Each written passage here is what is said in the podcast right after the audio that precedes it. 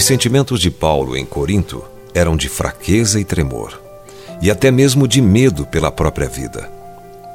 No entanto, o apóstolo sabia que Deus estava com ele. Paulo disse que muitas vezes ele tinha sido abatido e levado a desesperar-se até da própria vida.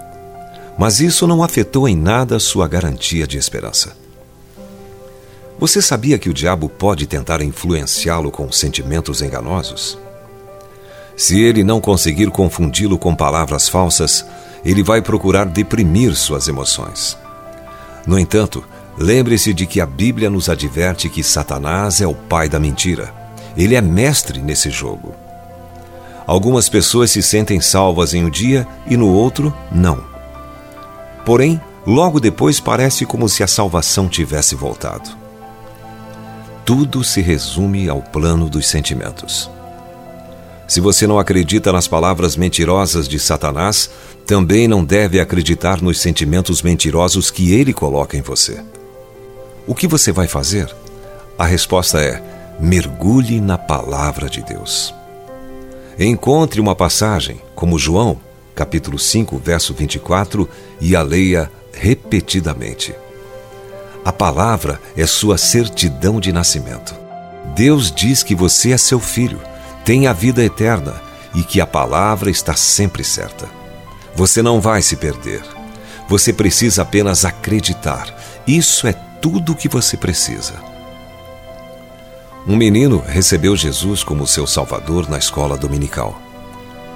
A professora havia inculcado João 5,24 em sua mente e ele havia sublinhado o versículo em sua Bíblia. Certa noite ele se deitou na cama, leu a Bíblia, orou e apagou a luz. Então o diabo veio trazendo dúvidas e sugerindo que ele não tinha sido salvo.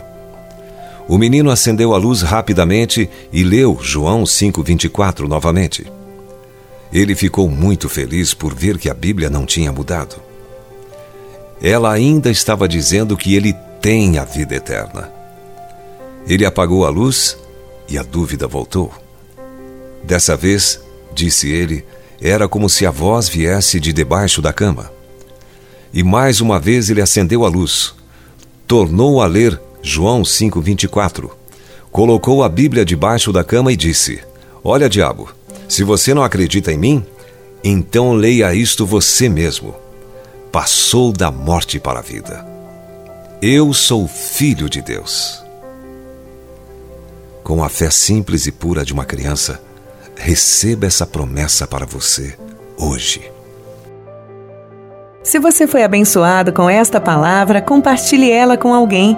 Esta devocional foi extraída do livro Devocionais de Fogo, do evangelista Reinhard Bonnke, fundador da Cefam Cristo para Todas as Nações. Para conhecer mais sobre a Cefam e seus inúmeros projetos evangelísticos no Brasil e no mundo, basta acessar cfan.org.br ou baixar o aplicativo Cefam Brasil nas plataformas Google Play e Apple Store.